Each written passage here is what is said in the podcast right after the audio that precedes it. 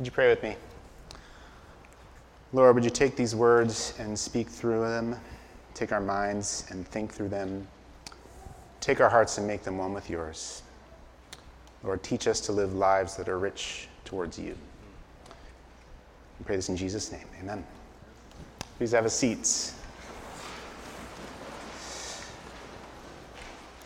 Well, again, good morning and welcome. I'm not the pastor of the church here. My name is Patrick. I'm the director of operations uh, for the church. Um, so, just a disclaimer if uh, you hate everything you hear this morning, come back another time for, for the real guy. Um, but let's, uh, let's look together at these scriptures that we've heard this morning and think uh, a little more together about them. So, there's a famous Greek myth about a man named Midas. Many of you have probably heard this famous story. Midas was granted a wish by the god Dionysus for anything he desired, and so he asked that everything he touched would turn to gold. And it worked. He touched twigs and rocks and flowers. All these useless and unimportant things now became valuable and exchangeable. Yet when Midas sat down to eat and realized he could not consume food without it turning to gold, he began to regret his choice. And in one retelling, his daughter runs to him for an embrace. And as soon as they hug, his daughter, who he loved, now was a golden statue. Realizing the folly of his choice, Midas begged for a reversal of this gift. He washed in the river, and his daughter was returned to him alive, and his nightmare was ended. Midas thought if he could have an endless supply of wealth, he could be happy. He thought if I could just get the money I need, everything else will work out. I bet a lot of people had that thought this week as they were buying their Mega Millions 1 billion lotto ticket. If I could just get that money, everything else would sort itself out. But the result for Midas was utter despair, loneliness, and isolation. He traded real relationship with his daughter for a promise of material gain. And he realized quickly the truth of what Jesus told his followers, carried down to us today through St. Luke's gospel. Take care, be on your guard against all kinds of greed, for one's life does not consist in the abundance of possessions. Jesus rightly uses the language of battle or war here. Be on guard. This is not a friendly, helpful suggestion like make sure you drink enough water. It's more like a parent seeing their child about to touch a hot stove and yelling, No! grabbing them and keeping them from that danger. God said to the subject of our parable today, You fool! This very night your life is being demanded of you. Life or death. These are the stakes presented by today's gospel reading. And it's not the only time we see rich people confronted with death and judgment in Scripture. There's Ananias and Sapphira who withheld money from the community in Acts. There's the rich man and Lazarus, where the end of the story finds the rich man in torment, begging to warn his brothers of the terrible suffering he's experiencing. Our reading from Colossians today implores us to put greed to death because it is idolatry. And there's one of my favorite descriptive images in James chapter 5, which begins Come now, you rich people, weep and wail for the miseries that are coming to you. Your riches have rotted, and your clothes are moth eaten. Your gold and silver have rusted, and their rust will be evidence against you, and it will eat your flesh like fire. It's a very metal image. Kids, if you want to draw something from the sermon today, show me after church what flesh eating riches looks like. I think we are quick to underestimate or write off the intense warnings the Bible has against the accumulation of wealth. And I hope we can wrestle together today with this urgent, serious topic of wealth and money and think about how we, as individuals and as Church of the Cross, can live lives that are rich toward God. So, why is it that we find these words, these ideas of intense condemnation, so difficult? I would propose that our economic arrangements in the United States of America in 2022 actually make it harder for us to follow Jesus, especially in these matters of money and wealth. We live in an economic system known as capitalism, which is distinguished by the fact that the means of production, the factories, the coffee makers, the data servers, generally belong to a small group of private individuals. They decide how and what products to make, how much to charge for them, what to pay their employees, and who gets to keep the profit. And this system relies on the very vice that Jesus tells us to guard against greed. Our economy only really works if you get more out of it than what you put into it. Our retirement plans, our houses, everything we invest money in, we are planning on getting back more than we give, generating a return. And in doing so, many things end up happening. Things that I think keep us as human beings from being on guard against greed. For one thing, everything is capable of being quantified, monetized, and capitalized. We can buy a home as a place to live, as a place to invite our friends and family over, but we can also invest in real estate as a means of growing wealth. We can get an education that fulfills us and equips us for a life of meaningful labor. We can also choose a financially lucrative career path and base our education on that goal. These things that, in and of themselves, are good and meaningful are converted into gold much like Midas's touch. And I believe in the end, we also do what Midas did. We trade in real human relationships for the promise of wealth and money. Listen to how today's gospel reading begins. A follower of Jesus comes to him and says, Jesus, divide my inheritance with my brother. We don't have context beyond this one statement, so we don't know if this person was trying to withhold money from his brother or if his brother was wrongfully trying to withhold money from him. What we do know is that this family unit, this relationship that was once marked by intimacy and connection, was now being viewed through the lens of money. The human relationship had been transactionalized and commodified. Jesus replied to this request that his mission was not to participate in this division by means of money. But oftentimes our economy does just that. Karl Marx wrote that in capitalist economies, people place in a thing, money, the faith which they do not place in each other. German theologian Eberhard Arnold puts it this way God gives us the richest relationships of love between people, from spirit to spirit, heart to heart, that lead to a growing, organic, constructive fellowship. But there is a devilish means that seeks to rob all relationships of heart and spirit of God. This means is money. Money reduces human relationships to a materialistic association until the only value left is money itself. End quote. This is what Jesus is warning us about. We are in danger of losing the rich relationships of true community when we place all our trust and faith in this world's idol the idol of mammon. And where it will lead us is complete loneliness and isolation. If you listen closely to both the gospel reading and the reading from Ecclesiastes, you'll remember hearing a lot of first person pronouns, right? The teacher in Ecclesiastes repeats the refrain I said to myself, I gathered for myself, I considered, I, I, I. And likewise, the rich man in Luke's parable instead of perhaps consulting his family or the community around him about this sudden bumper crop of wealth, speaks only to himself. In a painful moment, we see the young man standing alone, surveying the fields, with no one around to share the joy. And he says, I will say to my soul, Soul, you have ample goods laid up for many years. Relax, eat, drink, be merry.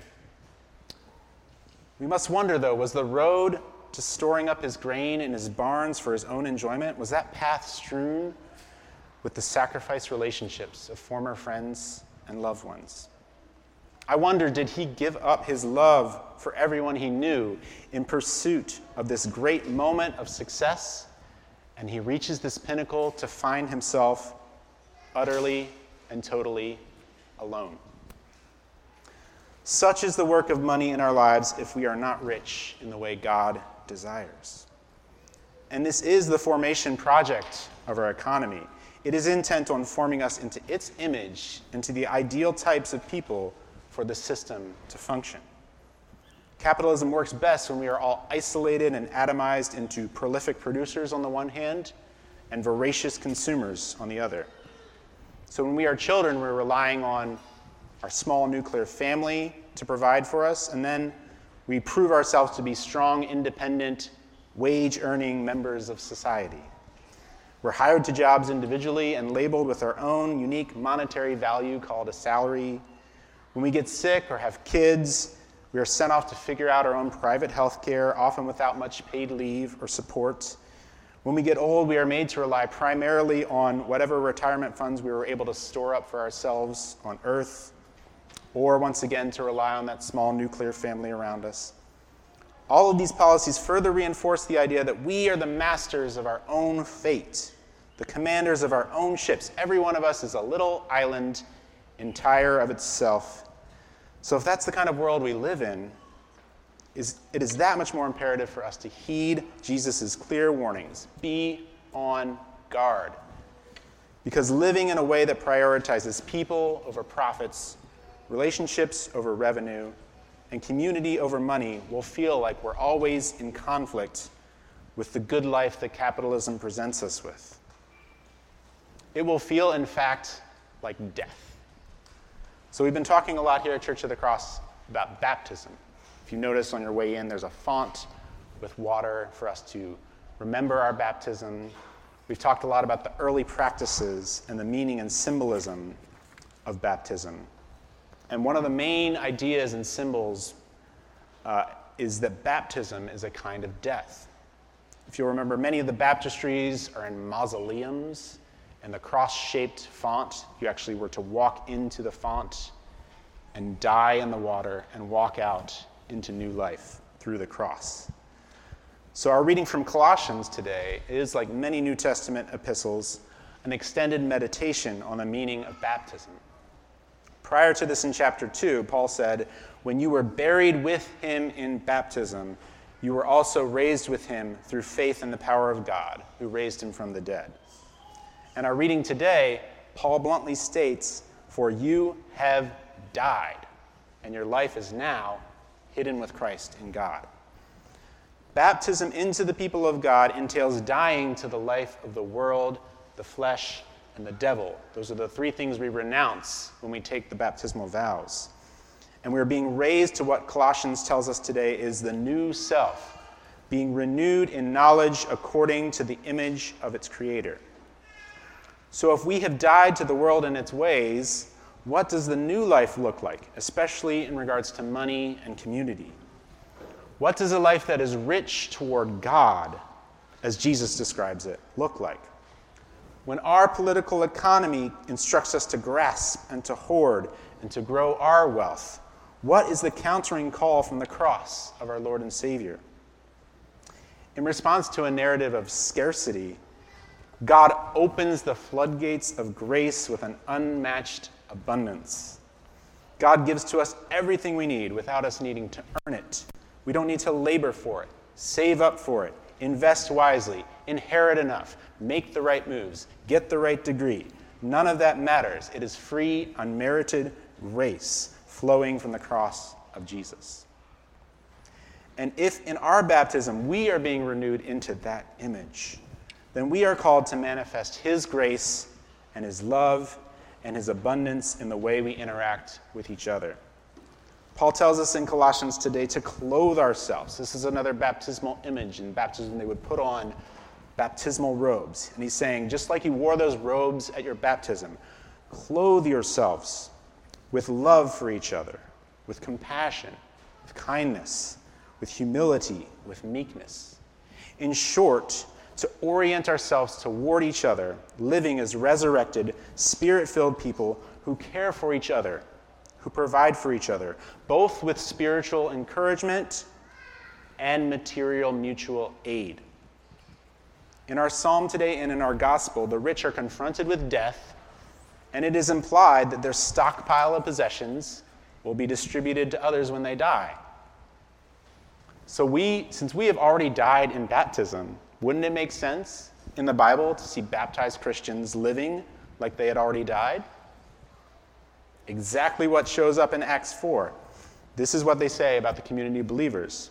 Now, the whole group of those who believed were of one heart and soul, and no one claimed private ownership of any possessions, but everything they owned was held in common. With great power, the apostles gave their testimony to the resurrection of the Lord Jesus, and great grace was upon them all. There was not a needy person among them. For as many as owned lands or houses sold them and brought the proceeds of what was sold. They laid it at the apostles' feet, and it was distributed to each as any had need. These baptized Christians actually started living like they were dead, and all of their possessions now belonged to others in need.